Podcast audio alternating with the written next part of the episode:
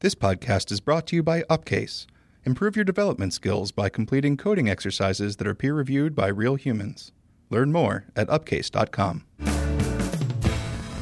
How's your RailsConf prep coming? I have to work on that. How am I gonna? Oh my god, this because Rails and then the sale and uh, like when time? I don't know. Shit, RailsConf. That's right. I freaked out when I got the speakers dinner email because they're like RailsConf is less than two weeks away. I'm like, what? Okay, so it sounds like you're in slightly worse shape than I am.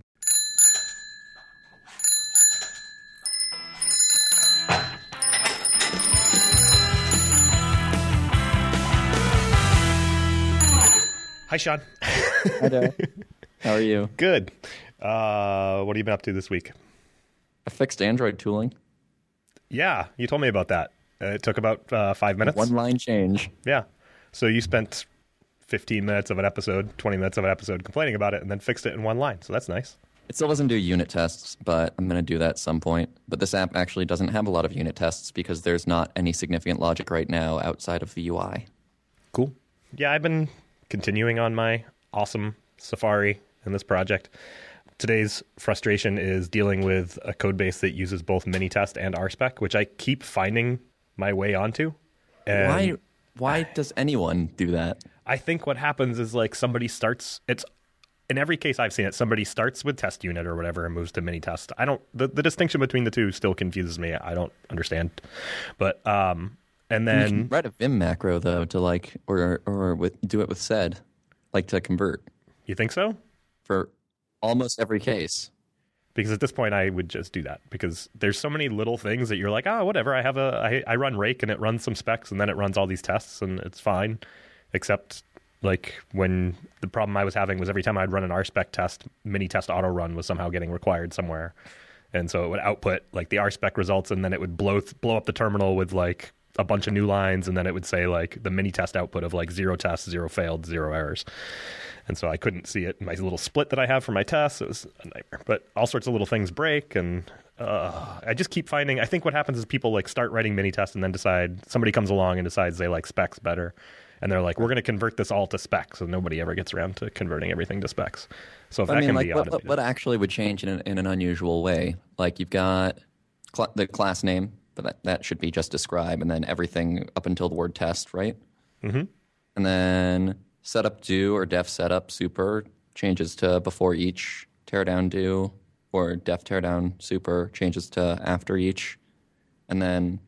I mean, assert assert equals right? All the defs, but all the defs would have to be, and you could still do assert and assert equals in your RSpec tests. You could. That's true. So you don't have to change any of those, but all the method definitions have to change to um, like describe blocks probably or it block. Or I it guess it blocks. Yeah, it'd be single nested. Right. And then you have to do in this particular code base has many tests and then also mini test spec, which looks a lot like RSpec, but is Well, that not ma- should make it even easier, though. Right. That one should be easier, although the assertions there are not like those aren't just plain assertions like many Right, test assertions. equal. Be. Must equal has to turn into like expect something to equal or, Or just- should maybe. Yeah, or just change it to should and turn on the hybrid syntax. Right.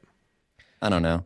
Yeah. I, It wouldn't be idiomatic RSpec, but it would run with a single test runner, which would be an improvement. Yeah, it's the second time I've gotten into the situation where people are kind of like mid conversion, and I like RSpec a lot better than Minitest, but it's it, I don't I don't think it's ever worth switching, Switching mid project. Like I'd have to learn like if I were going to do some of the like I know the RSpec tricks right, so if I were going to like really dive into the both both the times I've been in this situation, it's been people are moving to RSpec, so I can just do what I know in RSpec, and I haven't had to I haven't been forced to like oh how would I do this in Minitest, but.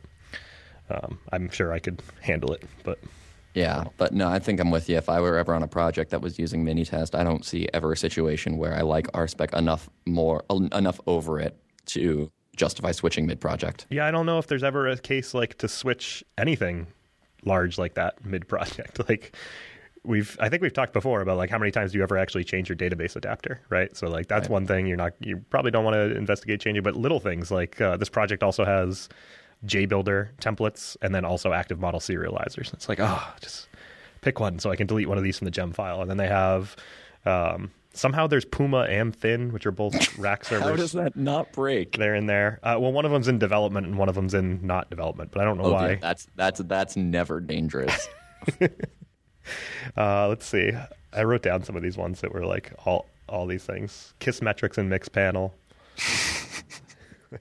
I don't know. This sounds like an indecisive client. Uh, I, mean, I think it's the project's been around for a while, right? And so, and there's been a number of people that work on it. So what happens is like people have their own personal preferences, or things go in and out of style, right? So two, so one of those two things, or a combination of both of those things, happen. Well, the, and that last one is just the case for segment. Yeah, I've been trying to make that case. There's another thing that they use called Google Tag Manager, which I guess is somewhat like that. I'm not really sure, but I, I really like Segment. I guess it's probably more pricey than not using it. That's one of the issues, I guess. I don't know. I don't know what the pricing is. It seems know. reasonable to me when I look it up on the website, but Everything seems reasonable when you don't have to pay for it. That's true. yeah, so I had a friend email me something a few weeks ago. He's listening to the show and he's uh, a few episodes behind, but a while ago on an episode we said that naming something after a pattern was a terrible idea Yes. and that you should like find a domain name for your your object, right? I don't think we said it was a terrible idea. I just I think we said like it's almost always wrong, with rare Right. exception. And then he sent me a quote from Martin Fowler, which I don't know. I don't know if I want to read the whole thing here, but it says one thing that I feel is important, whatever the details of your case, is to have a consistent naming policy for the roles of the objects involved. I sometimes hear people say that you shouldn't put pattern names into your code, but I don't agree. Often, pattern names help communicate roles the different elements play, so it's silly to spurn the opportunity.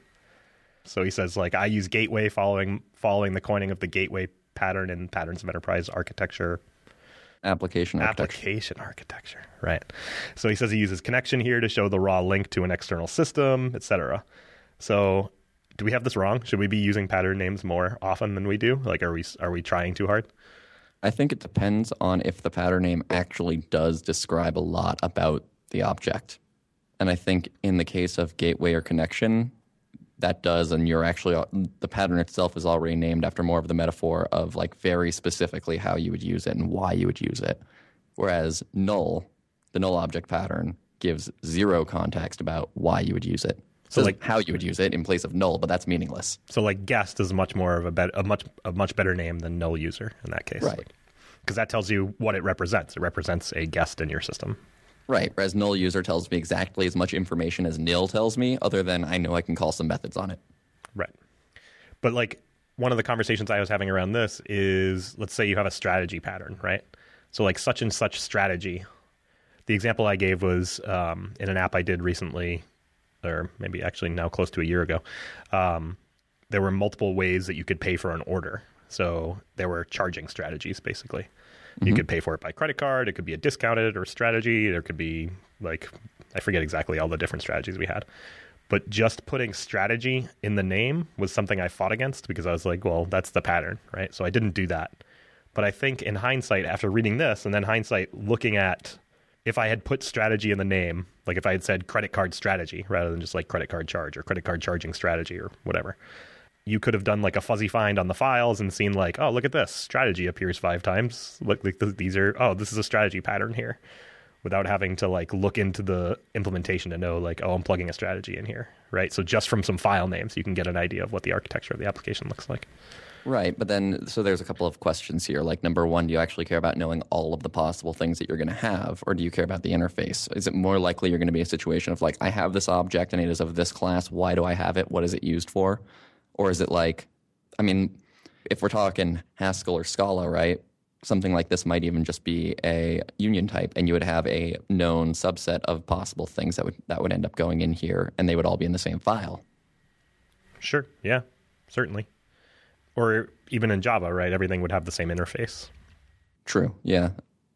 I don't know. It's also like when you when you're naming the object based on the strategy, you are assuming a the strategy provides a lot of context, which it may or may not, and b that the reader will know what the strategy is. Like I don't actually know what the gateway strategy is, but uh, that that one is more or less descriptive enough that I'm pretty sure I could hazard a guess. On the other hand, collection. Sure. I'm saying strategy. I should be using pattern, but like, right? You're not going to name it.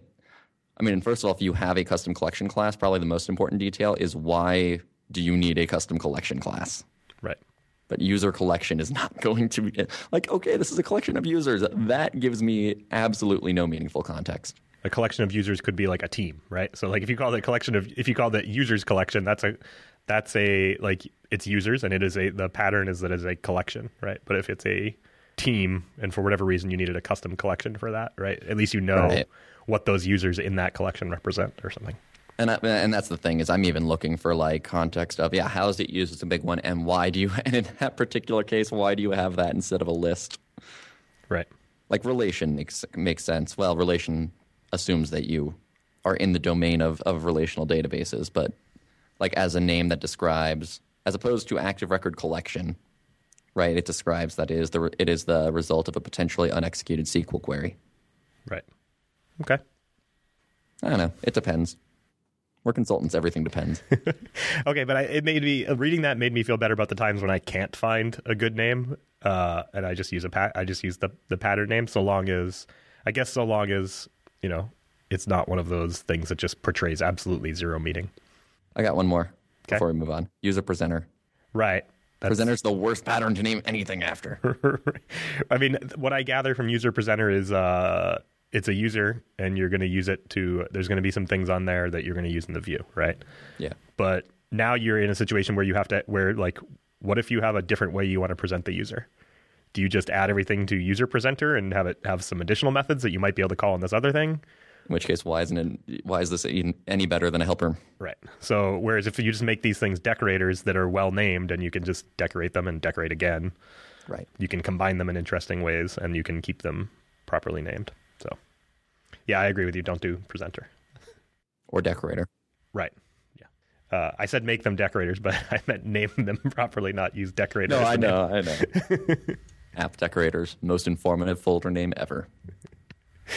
And the other piece of feedback he sent me was like super much much longer, and I'm I can't I can't read it here, but basically it came out of the time when I, we, I was talking about that there's a method in clearance that was public, but it was mostly just used internally. I couldn't imagine anybody would ever have touched it, and I changed it right. So there was a discussion there that gets to something. I have to read the whole thing to get into what was going on, but like in my head, what it tipped off was of late I've been doing a lot of code spelunking as debugging, and it puts me in a position where I have to be really careful because knowing the internals of how an object works, I can jump to conclusions about like, oh, well, I know that method A ends up calling method B, so I only have to call method A. Or I only want this part of what method A does, so I, I can now know I can call directly method B, right?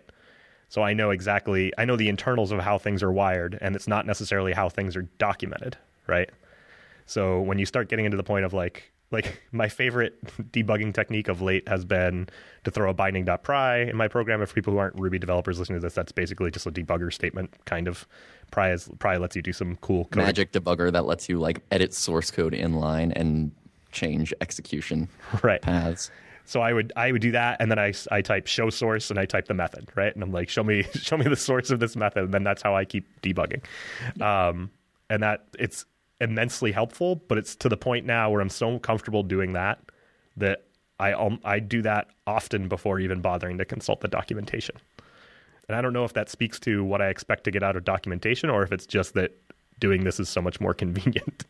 I'm the same way, other than the having evolved to use pry, which I know I should be, but puts is just so hard hard coded into my behaviors now. I have mostly replaced puts with pry, with the exception of when the code is running somewhere that I just need to see some output in a log or something. But Yeah.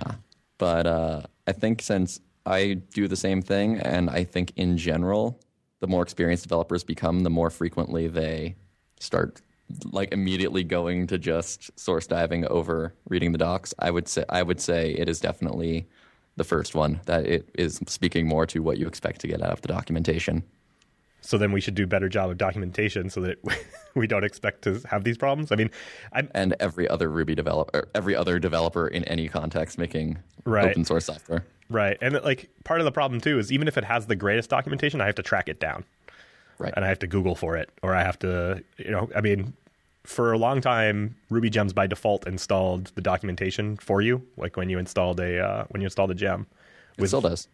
Well, I well, that's what I'm getting to. It Does it do it by default still? Yeah, we just have things in our uh, ZSHRC to Right. make I, it not do that. I assumed that it actually had stopped doing that by default as well, but I but long before that, I had also turned it off because I was like, oh, it takes too long to install this documentation, right? Yeah. But then I don't have all the documentation at my fingertips. I can't just type ri and look up the documentation. I mean, really, if you're going to be spending some time reading documentation, going to rdoc.info isn't very hard. Yes, I suppose. What is it? rdoc.info slash gem slash gem name, or then just the GitHub? Yeah, account? there's there's also um, locally, like if you use OS 10, there's also uh, is it called Dash? Is that what the name of it is? Oh, is that the other thing that I'm supposed to use? Because it'll make me way faster, but I don't think I can change any habits at this point. It's an OS 10 application, and I use it combined with Alfred, which is like one of those like if you've used like Quicksilver or just some sort of quick launcher thing. Um, so I combine it with that, and so I type command space to open up Alfred. I type Rails, and that no that tells Alfred that I wanted to search dash dash's copy of the Rails documentation, and then I just start typing the method I want to look up. So I do use that for Rails because Rails there tends to be a lot of indirection. I can't just show source because it's going to lead me down a path of having to show like a bunch of different methods. You can So- also just type the method name into api.rubyonrails.org. Yeah, and that's the other thing that like if I didn't have this, I would do. This is that's exactly what this is doing for me. It's just making giving it to me at command space Rails and then the thing, right? Right. And that has built in like you can download all sorts of different doc sets for it. So I'm looking at it right now. Like I have Rails three and four. I have Ruby documentation, Sass, CoffeeScript, jQuery, underscore, some Vim documentation, which is always available via help. So I don't know why I have that there. um, all sorts of stuff in there. And even one of the favorite things I have, is they have these little cheat sheets. And so I'm constantly forgetting what HTTP response codes are. So I can just type HTTP like 40 404. Like I, obviously I remember what that one is, but then it tells me like not found. Or I can say like, oh, I know unprocessable. I know I want unprocessable entity. So I type HTTP unprocessable entity and it tells me, oh, that's a 422. 22? Yeah. All right. So it's cool I used to like know that. the RFC where that got introduced because that wasn't in the original spec. Oh, what is it? I can't remember. Does it show you the RFC number? It's very. That's a very important Uh, detail. let's see, HTTP uh, 422. It says RFC 4918. So yes, it does. nice. Epic nerd cred. Uh, so that's handy. I don't know. I'll put a link to it in the show notes. Check it out. It also has a mode where it can look at the documentation for your gems, and I keep meaning to check that out. But when I was working with Chris Toomey a lot, who is really good at using these tools, uh, he mentioned that it wasn't, it didn't work super well. So I haven't put too much stock in it. That's why I haven't chased that down. But yeah, so I don't know. Like, I am probably not going to change my debugging habits. I'm going to try and change my documentation habits. Like I've been slowly trying to add documentation to clearance as I can. Well, and the other the other problem is discoverability too. It's less of a problem in Ruby, I think, but like in general, there's this additional problem of you have to know a that the method or class you need exists, what it's called, and that there is documentation for it. And that's not necessarily, especially in places that have a lot of DSLs, and you might not even know what objects you're working with, Why do you think that's better in Ruby? I would say it's worse in Ruby. because we don't have any, we have very little implicit stuff in Ruby. Like we can have stuff that gets hidden away, but it's very hard to have something happen in Ruby where it wasn't explicitly stated somewhere. As opposed to Haskell or Scala or even Rust, where things are less built on inheritance and more built on type classes, and you might have to know that the type class exists, that this type has an implementation for that type class, and that there is a function that works for a generic type of that type class, which would never in a million years mention the specific type that you're going to use with it. Okay. Because I was comparing it to languages I'm more familiar with, like C Sharp and Java. Right, same in C Sharp and Java. C Sharp and Java would be even better for discoverability, more or less, than Ruby. especially because you're probably sitting in an IDE where you can just start typing, and you're like, uh, yep, this is a class I want right here. So But like my, my, my point I'm trying to get at those usage examples are important.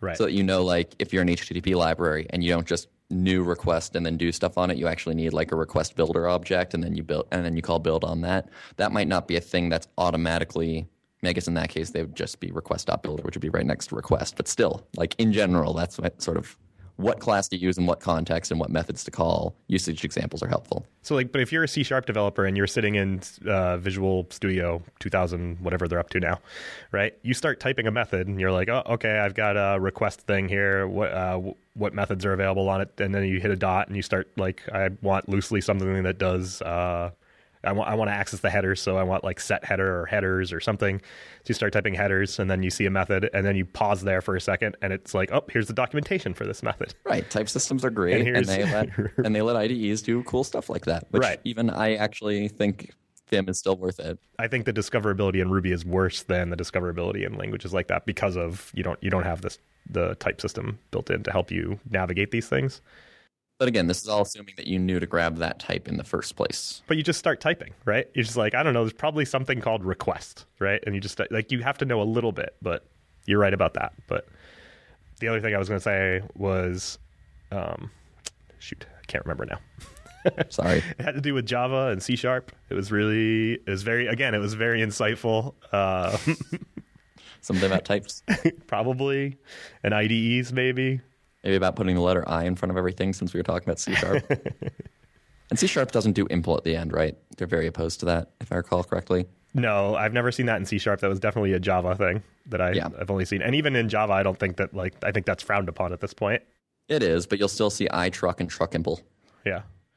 Oh, I remember what I was going to say. Um, the other thing that gets really confusing for discoverability in Ruby programs is uh, at my last job, when it came time for me to hand over the Rails app I was working on, I handed it over to a very capable developer who didn't know Ruby, right? So he's like, I'll come up to speed on this, right? And so he's looking at this file and he's like, where are these methods coming from? Because I'm not requiring anything, right? So, like, he's like, these are standard library methods. I'm like, no, no, no, no, no, no. Everything gets required in the gem file. He's like, but how do you know where these things come from? I'm like, uh, you Method, Google, you, source location. you Google for the the method name, and you and you find the gem that it's in. And uh, you just do you just do method method name dot source location. yeah, I didn't know that at the time. And okay, fair enough. I think pry was just coming into being a thing. It is sad how often you have to do that though in Ruby. Right. You have, like, wh- what defines this method? Like the other day, I just defined a um, an alias in my dot files for searching through a bundle. Right. So I can I grep my code base all the time. So now I have like I can grep through the bundle to find like like I added it for figuring out like which of these gems in my bundle are requiring mini test auto run. Who like who are my suspects here? Of which there were a lot, but um, Yes. so that didn't help narrow it down too much for me. But what did is throwing a binding.pry inside mini test auto run to see who re- who was requiring it. Uh, Just to throw the the dinosaur way of doing that, I would add throw oops or raise oops, and then look at the stack trace. It's really interesting when you start to talk to people about debugging, like how many people will use a proper debugger, how many people will use something like pry, which is not a debugger. Uh, there are extensions to make it more debugger like, and then how many people will just use puts. And there are a lot of people who I think are made to feel bad about like I'm just using puts, but that is such a common thing for people to do. I think that's probably like the most popular, like between puts and console log and all those things. I think that's Right. like the most popular way to do things. I, I mean, I'm sure it is. It, that that said, I mean, nobody's gonna make me feel bad about it, but like I know I would be more productive if I took the time to learn to use Pry and integrate it into my workflow. But I'm also just fighting years of a very, very, very ingrained habit. I like when I first came to Ruby, I switched to just using puts everywhere because I was like, I'm not in an IDE anymore. I don't have a visual debugger. I don't know what to do. so I would just put things. And then I found debuggers, and debuggers were always like lagging behind the Ruby version that you wanted to be on. So those were always a pain till Pry basically just works, which is nice. Yes. But I do miss the visual debuggers of like C sharp or whatever your IDE. RubyMine gives you one. What the, RubyMine? Yeah, I did use that for a while, and I kept a license for a long time so that when I wanted a visual debugger, I could just like fire up RubyMine. But it got to the point where I wasn't using it enough, and I would get in and I'd be like, "What is it I have to do in here to make this thing do what I want it to do again?" And it would be need to be updated and things. So RubyMine is actually a pretty good IDE if that's your that's your thing. Yeah, I think if you're the kind of person who wants an IDE in Ruby, I think it's about as good as a Ruby IDE is going to get. Is it the is it basically the only option at this point? Um, no, there is a plugin for Eclipse that I used for a while that I don't remember the name of. It's almost a separate program, and it acts kind of like it's a separate program, but it is technically an Eclipse plugin. Um, I don't know if it's still maintained. I used it four ish years ago, maybe. And what I really enjoyed, I can't remember if I could do that in RubyMine, but what I really enjoyed about the visual debuggers is like, first of all, you just like, I'm looking at this line, I just click in the gutter. I don't change the source to like Right. in- input a breakpoint. and then I have to remember to take that out when I commit or something like that, um, which is kind of a pain in the ass. So I just click in the gutter, set a breakpoint, run the thing, and then I see the problem and I'm like, oh, this value is supposed to be this. And then I could just change it right there. Be like, oh, this is the value now. Continue running. Yep, that works. Okay, make the change. So that was a super powerful workflow that I just I don't have anymore that I'm sure like I know Joe Ferris, our CTO here, likes using the debugger. And I think you probably have like he's better at it than I've ever seen any Ruby developers be, and I don't even know if he's that great at it. But he's better than ev- ev- at everyone at everything. I, I've just very rarely use it, so I only know like how do I step. That's basically it. Yep. So the other debugging technique I see a lot in Rails apps is better errors. So you throw that gem in your Rails app, and then you raise wherever you are having problems, and then that and then gives you you, the live console. it gives you the live console and it gives you the stack trace down the left, and Yeah. you can jump through the frames that way and Yeah. have a, and have a live console at any one of those frames. And I think I don't know about the jumping through the stack trace, but the live console is definitely just in Rails proper now. Right, that came with, with Rails 4.2, I think. Right. Yeah, so there's your poor man's binding dot pry. Uh, what else? What else we got? I guess when we we should mention that we do have some space for RailsConf. We're going to be, I think Tom said on the fourth floor.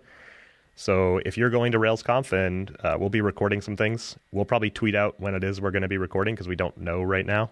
And the specific location. Right, and this- instructions to get there. Maybe we'll see. You have to But find you us. don't want a live audience? we need a live audience, man. Yeah.